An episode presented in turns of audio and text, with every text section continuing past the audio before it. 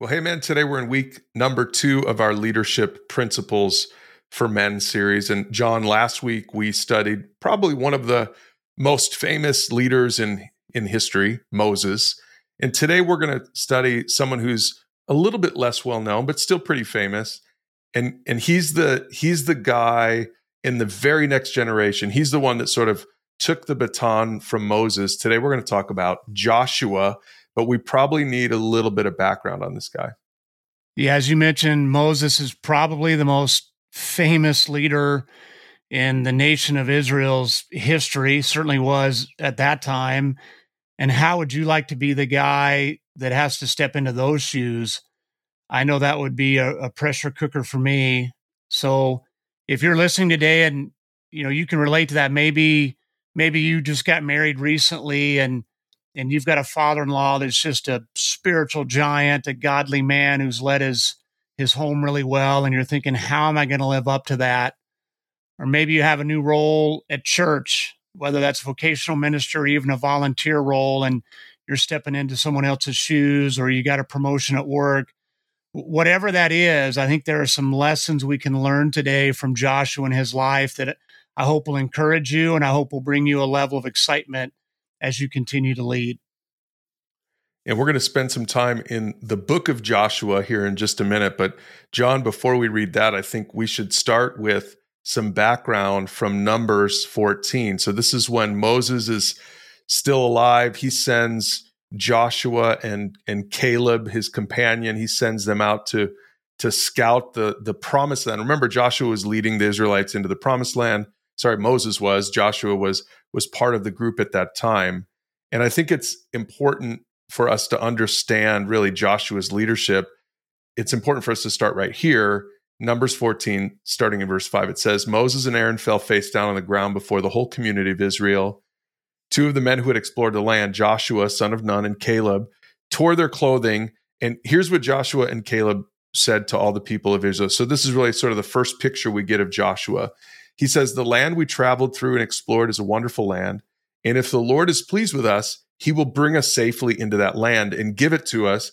It is a rich land flowing with milk and honey. Do not rebel against the Lord. Don't be afraid of the people of the land. They are only helpless prey to us. They have no protection, but the Lord is with us. So you can see Joshua's leadership already. He says, The Lord is with us don't be afraid of those people in the promised land because remember they're they're the Israelites are heading to the promised land but there are already people living there. So they're going to have to dispossess those people of the land before they take the land. But here's what it says the whole community so all the Israelites that Joshua and Caleb are just you know trying to encourage they the, the whole community began to talk about stoning these two guys Joshua and Caleb. So they come with this great message of optimism and and hope, and yet the people want to stone them. And then it says, The glorious presence of the Lord appeared to all the Israelites at the tabernacle. And the Lord said to Moses, How long will these people treat me with contempt? Will they never believe me, even after all the miraculous signs I've done among them? I will disown them and destroy them with a plague. Then I will make you into a great nation, greater and mightier than they are. So, you know, this is still some overlap, John, with Moses' ministry, but we're really starting to get a glimpse into, you know, Joshua's ability to lead even in the face of adversity. Well, it's interesting to me that out of the 12 spies that Moses sent out, only two of them trusted in God's promises to be able to go in and take the promised land. So 10 of the spies said, Oh, yeah, it's flowing with milk and honey, all right, but there are giants there. There are fortified cities. The people are powerful. They're going to crush us if we try to go in. And Joshua and Caleb say, guys, don't rebel against the Lord. Don't be afraid of the people of the land. I love it how he says they're helpless prey to us. They don't have any protection. Why? Because the Lord is with us. So only Joshua and Caleb want to move forward and take the promised land. And the rest of the crowd literally wants to kill them. So not only do they not want to follow these two guys, not only is their leadership called into question here at the beginning, they want to stone them because they're trying to convince the the Israelites to go in and take the promised land. it makes me think of a study that I know it's been done on more than one occasion of how when you have nobody following you, when you have people questioning you, it can start to cause you to doubt. It can start to cause you to even question reality. So the reality was God was on the Israelite side. The reality was God would deliver the promised land. But but all the other spies and all the those Israelites who were faithless and who doubted, they started to question reality. Uh, but I've heard of this study where they will send a high school student out of a room on an errand or to go to the office or for whatever. And when they're gone, they say, okay, when this student comes back, I'm going to ask some questions to the whole class. And I want you guys to answer incorrectly. And so the student comes back in and you know the teacher puts two squares on the board and says which square is bigger. And the first time they ask that question, all the students who were in on it, they raise their hand for the smaller square even though it's clearly smaller when the teacher says which one's bigger and and only the student who was out of the room raises their hand for the correct size. And of course that student looks around like what what is everybody thinking? and they'll repeat that exercise with different shapes and different questions. And most of the time, after three or four questions, the student who is outside of the classroom will just follow along with the crowd. They, they no longer want to answer truthfully, even though it's clear that they have the correct answer because they cave into peer pressure. And that's how we can be as, as men, as leaders when nobody's following us, when everybody's questioning us, we can get sucked into that. We can get sucked into to really having a distorted reality. I love that Joshua and Caleb knew that God was on their side. And because God was on their side, they in fact were not the underdogs. Those other nations didn't stand a chance. You know, Josh said they're helpless prey to us. It always bugs me when people call the story of David and Goliath an underdog story and they try to depict David as the underdog. David was no underdog. The Lord God Almighty was on David's side. Goliath was the underdog, and we, we saw what happened to him. So, men, as you're leading, particularly when you're leading and you feel like nobody's following you or you feel like everybody around you is questioning you, I would ask, do you know God's promises?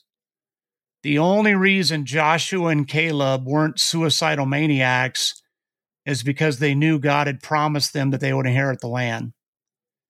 Now, we don't have that same promise, right? God hasn't called us to go physically take over land like he did the Israelites, but God has some amazing promises in his word for us. God promises that he'll never leave us or forsake us. God promises to forgive us our sins when we confess them to him. He promises us in Romans 8:28 to work all things out for the good of those that love him and are called according to his purposes. So, do you know the promises of God? Now, on a side note, guys, we can't hold God to promises that he never made. I, I bring that up because, you know, I, I watch watch a lot of, of videos, listen to a lot of podcasts, and if you're not careful, you're going to hear some prosperity gospel stuff out there where God supposedly promises that he wants us to be healthy, wealthy, and wise. And that's that's just not a promise that I see in scripture. So we can stand on the promises of God, but we want to make sure we're not holding God to promises that he never made. And I think we can see in this that we need to stand when everyone else around us is critical. And and there's a reason why they were critical, right, Brian? There's a reason why the crowd wanted to stone Joshua and Caleb when they said, "Hey, let's go take the land." Yeah, we actually see it in in Numbers 13, just the chapter right before where we were reading out of in chapter 14. It says that the the other the other men who had explored the land disagreed and they said, "We can't go up against them. They're stronger than we are." So they it says in verse 32, so they spread this bad report about the land among the Israelites. It's not even truthful by the way. It's they're they're gaslighting, they're they're they're lying is what they're doing here's what here's here was their lie the land we traveled through and explored will devour anyone who goes to live there all the people we saw were huge we even saw giants there next to them we felt like grasshoppers and that's what they thought too. John, I, have always thought that's funny that they would say, We felt like grasshoppers next to them. And we know that's exactly what they were thinking too. They didn't know that. They, in fact, the opposite was true. We know that that the people in the promised land were actually afraid of the Israelites. Yeah, their whole reality was distorted just because of this bad report. The the fact was the inhabitants of the land were scared to death of the Israelites. They had heard of the great things that the God of the universe had done for them, how he had delivered them out of Egypt. That word had already spread. So th- this report from the other 10 spies who went in was you know completely false uh, in the sense that the people weren't the people weren't uh, going to squash the Israelites like grasshoppers. They were actually scared to death of what Israel was going to do as they came in and invaded the land. That's easy to do. Like it's easy to let your fear and worry distort your reality. I, am sure. I'm sure a lot of the guys listening to our podcast can can relate to that. I know that's happened for me in the past, and it's in those times I really have to go back and stand on on again on God's promises and what He's what He's told me and is what His Word says. I, I've been thinking ahead, Brian. You know, I don't I don't pretend to be a prophet. I don't know what God has in store for our nation. God may bring revival to the United States. I'm praying that He does, but I've kind of come to grips with the fact that there could be a time in my life when I might go to prison for speaking God's truth. I certainly hope that's not the case, but the way our culture is headed, I, I can see myself being accused of hate speech when I teach what God's word says about marriage or about the sanctity of life or transgenderism, etc. And so, you know, I, I I'm not scared of being stoned. I'm not, I'm not scared of being executed or anything like that. I don't want to blow this out of proportion. I don't want to make it sound like I can relate to what Joshua and Caleb were feeling that day. But certainly, I think as men and as leaders, we're going to have to count the cost and we're going to have to be willing to stand when everyone around us is critical. And I, I've had that happen in family situations already, nothing to that extent. But I remember as our kids were growing up, we didn't allow sleepovers, even with cousins. We didn't allow it with friends. I just, I know when I was a kid, nothing good ever happened for me after midnight when I was at sleepovers or had kids sleeping over. And so my wife and I just decided at a at a very early stage in our marriage when we started having children that we weren't going to allow sleepovers for our kids. And man, you would have think that that I said, you know, something heretical. I couldn't believe how much flack I got from family members and from friends who said I was a prude, who said I was too strict. Now, just so I'm clear, I'm not saying that that every family should make that same decision. I'm not saying that you're sinning if you let your kids have sleepovers. I just know for me and for my wife, that's what God put on our heart. And and we took a lot of teasing and a lot of flack for that. But I'm glad that we stood by that. And I think it was a very healthy and a very protective thing for our kids. Well, we see that as we continue on in Joshua's story because Joshua had to stick to it even when it went against the world. Like we see that in Joshua chapter 6. So this is now this is so fast forward from the numbers section where where you know Joshua is first introduced as a spy who spies out the land. Well, years later, he ends up now back back at that same place getting ready to lead the Israelites to take the land. Moses wasn't the one to do it, Joshua was. And it says in Joshua 6 now the gates of Jericho were tightly shut because the people were afraid. There it is again. Because the people were afraid of the Israelites. No one was allowed to go in or out. But the Lord said to Joshua, I've given you Jericho, its king, and all its strong warriors. You and your fighting men should now look at what he look at the instructions, John. This is interesting. You and you and your fighting men should march around the town once a day for six days. I'm sure a lot of our listeners are somewhat familiar with the story, the fall of Jericho, but just just think about what God is asking Joshua to do and how crazy this must have sounded, not just to him, but to the people, to the Israelites. He says, Seven priests will walk ahead of the ark, each carrying a ram's horn. On the seventh day, you're to march around the town seven times with the priests blowing the horns. And when you hear the priests give one long blast on the ram's horns, have all the people shout as loud as they can. And then the walls of the town will collapse and the people can charge straight into the town. So, John, you you think you sounded crazy for, you know, for saying no sleepovers. I wonder how Joshua what Joshua was thinking when he's getting these instructions from the Lord. He's he, his his obedience to God is really being tested here because this literally sounds kind of crazy. Absolutely. Can you imagine the looks on the faces of his military leaders when Joshua says, All right, guys, I've got the battle plan. Here's what the Lord said we're going to do. We're going to march around this city in broad daylight. We're not going to talk. We're not going to say a word. We're not going to charge into the city. We're, we're just going to take a lap. And we're going to do that six days in a row. And then on the seventh day, we're going to take seven laps. And then we're going to scream and blow the trumpets, and the city will be ours. I, I can only imagine the looks he was getting in that tent or, or wherever he had that meeting with his generals as he was getting ready to take the city of Jericho. I mean, this is so contrary to the world's wisdom. And yet, I think that's how God often works. You know, the Bible talks about how God uses the foolish to shame the wise. And and I think God in some way delights in turning the world's wisdom on its head. And I think God does that in many ways even for us today. Now we've we're probably never going to go in and take over a city like Joshua did. But think about your finances, for example, man, as you're listening to this podcast today. Like, there's no one with worldly wisdom that would say giving a significant percentage of your income away is healthy financially.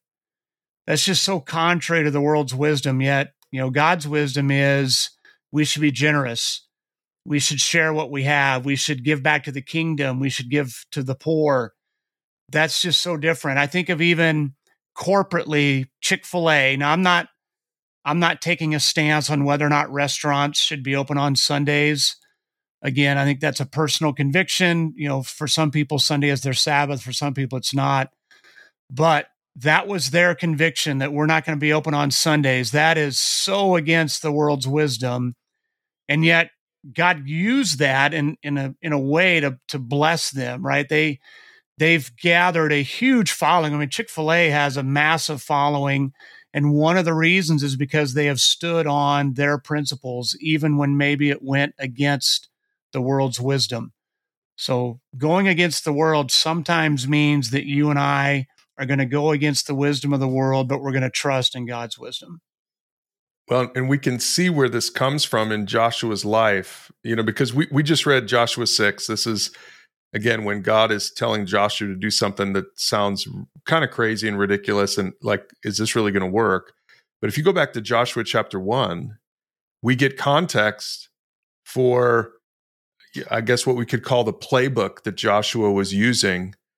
And, you know, we see this in Joshua 1 but but maybe this was even something that God was giving him in the wilderness. We don't even know but he says in Joshua 1 6 through 9 it says be strong and courageous God speaking for you are the one who will lead these people to possess all the land I swore to their ancestors I would give them. And then he says it again verse 7 be strong and very courageous.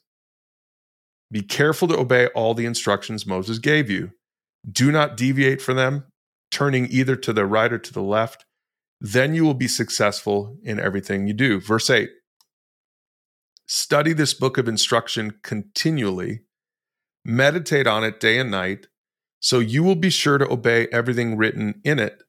Only then will you prosper and succeed in all you do. This is my command. Here it is a third time be strong and courageous.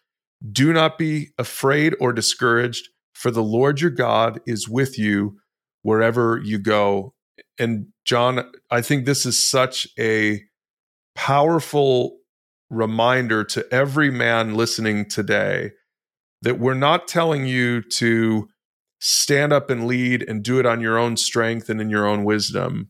Uh, you know, one of the things we want to hear, we want you to hear over and over throughout this leadership series is you better be in the Word of God because the world is getting crazier and crazier. And if you're not in the word of God, you're going to fall for the lies that the world's feeding you. This is one of those passages that kind of gives me chills. I think as a man, you just, there's something in this passage that resonates. I wish I had a cooler voice. I wish Thud was on this one with us, you know, his his best fighter pilot voice, but but this command, be strong and courageous. Then he turns right around in the next verse, be strong and very courageous. Then again in verse 9, this is my command. I'm commanding you, be strong and courageous.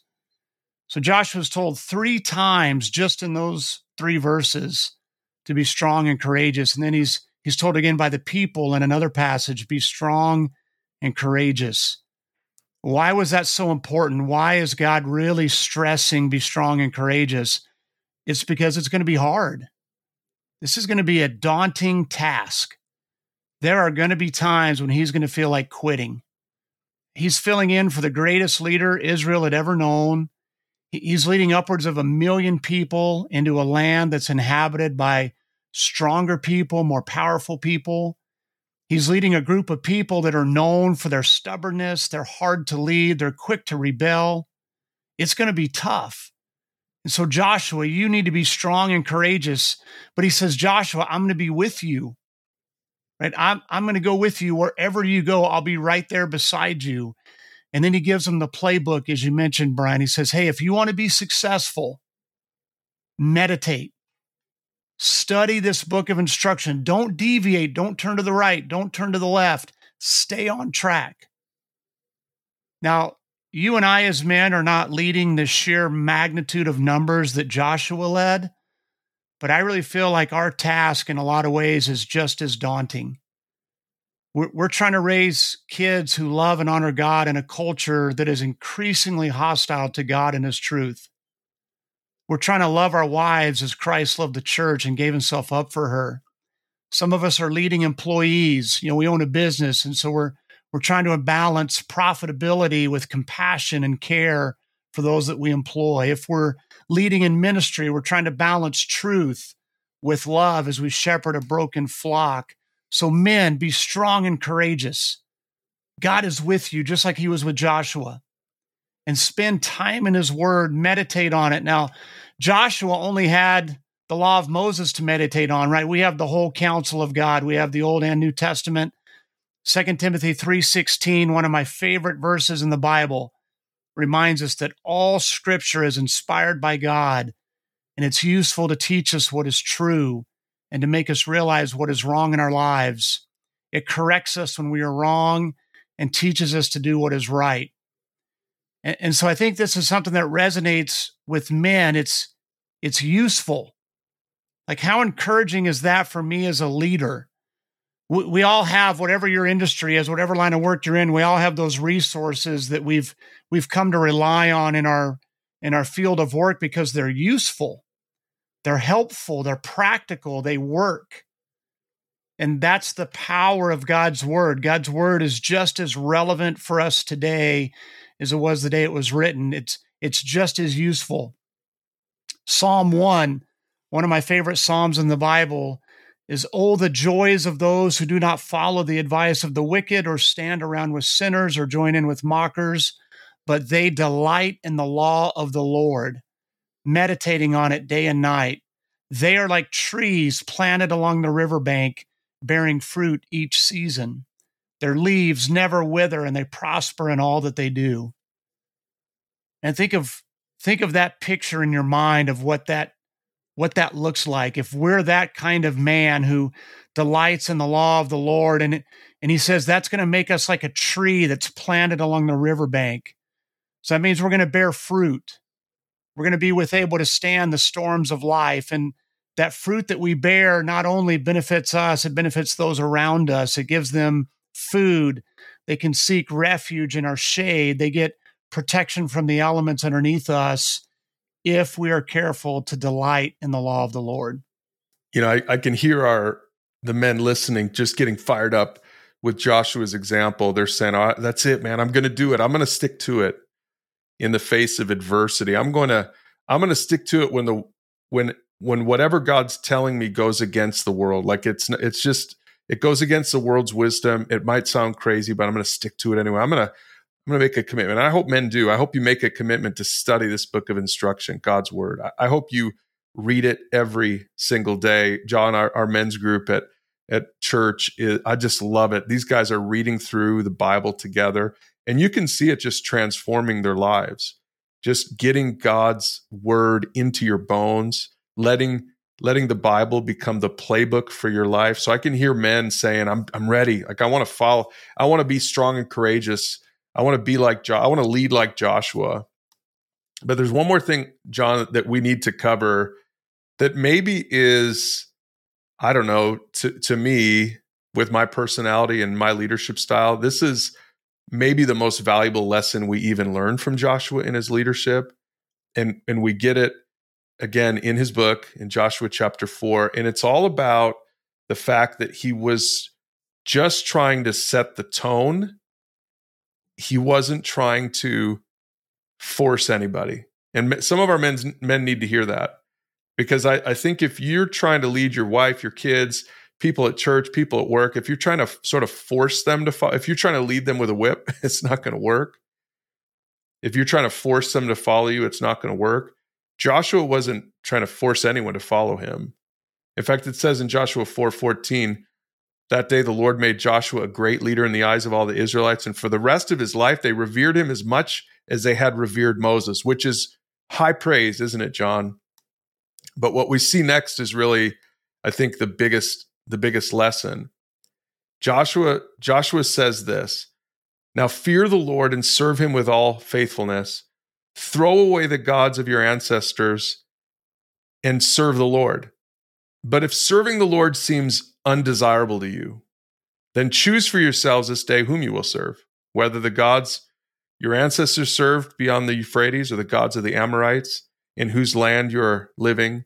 But he says this, but as for me and my household, we will serve the Lord. I love that. He's saying, we're going to set the example. We made a decision, not just Joshua, but his household did. Like, my family's following me, but he's speaking now to the rest of the nation. He's like, he's saying, I'm not going to make you do anything. It's your choice. It's your decision, but we've made our decision. We're going to set the tone for you. And I hope that you'll follow in our footsteps. Yeah, this is Joshua's swan song, right? The the the passage in Joshua 24 is after they've conquered the promised land.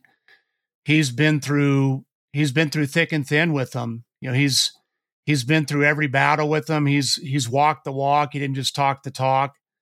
Uh, I want to back up to that first passage you referenced for just a second, the Joshua 4 passage where it says, That day the Lord made Joshua a great leader in the eyes of all the Israelites. And for the rest of his life, they revered him as much as they had revered Moses. That's that's before they captured the promised land. So that's before Joshua even had a chance to really earn the respect that he would earn over time because the Lord did that. The Lord took his obedience. There's you know there's a, a story, some background to that is they're going in to to take over the promised land as they cross the Jordan River God gives Joshua some very specific instructions about setting up an altar, a memorial with 12 stones in the river as they cross. And he does it again when they get to the other side of the river. And we see that Joshua is very careful to obey the Lord's commands. And and so that's that's how he set the tone as you mentioned this idea of setting the tone as the leader. Joshua knew that his obedience was going to be key. There's no way he could try and lead the nation of Israel to be obedient if he wasn't obedient himself. And I think about that as a dad, man, my my kids can spot hypocrisy in me faster than anyone else can.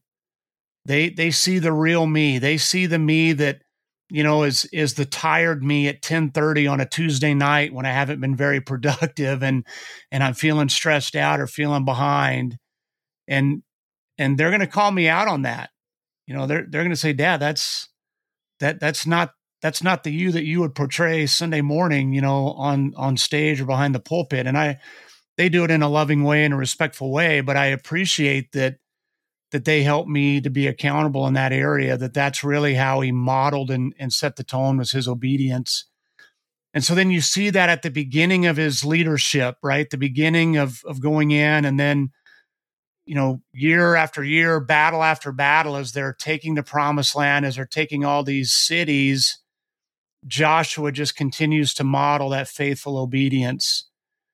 And and I just love that that he was right there in the middle of it. I, I've learned you can't lead people to a place that you're not willing to go. You know, one of our passions, Brian, that, that you and I talk about all the time, and and we talk about it at our churches all the time, is discipleship. We want we want to see people helping other people pursue God and and I talk about that a lot, but I do it a lot. And I don't uh, I don't I don't say that to pat myself on the back. I hope that doesn't sound arrogant at all, but but I model that. You know, like at any given time, I'm mentoring three or four guys at any given time. And and because of that and because other leaders at our church are also modeling it, it's it's catching it's contagious. We have more and more guys doing it. You know, the men's group you mentioned at your campus, those men, they're doing it. And and they're doing it because you did it. And they're doing it because other leaders at our church have been doing it. And, and so I would just say, men, as dads and as husbands, you can't lead your wife and your children to places that you're not willing to go. So if you're not obeying God in, in areas of your life, don't be surprised when they're not obeying God in areas of, of their life. Um, now, that doesn't mean that you can make their decisions for them. And it doesn't mean that just because you honor God, they automatically will. That's what I love about this last challenge Joshua gives to the nation of Israel. You know, Joshua says, Hey, look, guys, we've seen God do amazing things. God has given us this land, even though if you just look at what's humanly possible, it never should have happened. But He went out before us, He drove the people out, He gave us victory. He's proven that He's faithful, He's proven that He's reliable. And so now you've got a decision to make. I've tried to model this for you. I've tried to set the tone. And I can tell you what I'm going to do. Me and my household, we're going to serve the Lord. But now you've got to make that decision for yourself this really hit home for me in the last week. My second son left for college. And um, the day that he left, he and I got together. I was actually preaching out of town. And so he and I met at a kind of a, a halfway point and and I just spent about 30 minutes, you know, praying with him and telling him goodbye and and wishing him well. And I really felt like this. I really felt like Joshua a little bit, like, son, I've I've tried to model for you what it means to love God and, and serve Him. And, and certainly I've fallen short many times and I've made a lot of mistakes, but, but I think I can honestly say there's an overall trajectory in my life that I've sought to honor God. And, and you've seen how God has been so faithful to us, son, but now you've got to go own your faith. You know, you've got to go make that decision for yourself.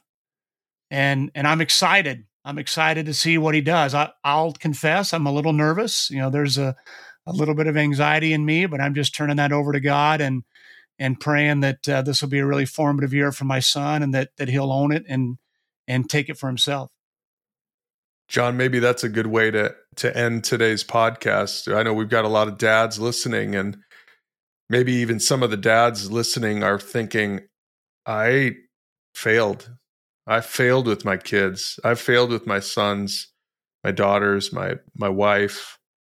What what would you say to someone who who is going through this series, maybe in a small group or with a mentor, or they're maybe just, just listening to these podcasts and they're feeling this sense of of maybe it would feel like condemnation even that they haven't led like Moses from last week or they haven't stuck to it and led like Joshua. They they haven't been a good example of of following God's instruction, reading His Word, um, of being a godly example, of being strong and courageous. What would you say in closing, John, to to those guys who feel like they've blown it? Well, the first thing I would say is go back and listen to last week's podcast because Moses didn't start well either. That's one of the things that we learned from Moses is he didn't get off to a good start and God still used him in very powerful ways. So yeah, don't don't let past mistakes define you. Don't feel condemnation. Conviction's a good thing. Condemnation is not. So so don't don't wallow in shame and guilt over past mistakes. If if there were past mistakes, just confess those, lay them at God's feet, and know that His forgiveness and mercy are greater. And now I would challenge you be strong and courageous.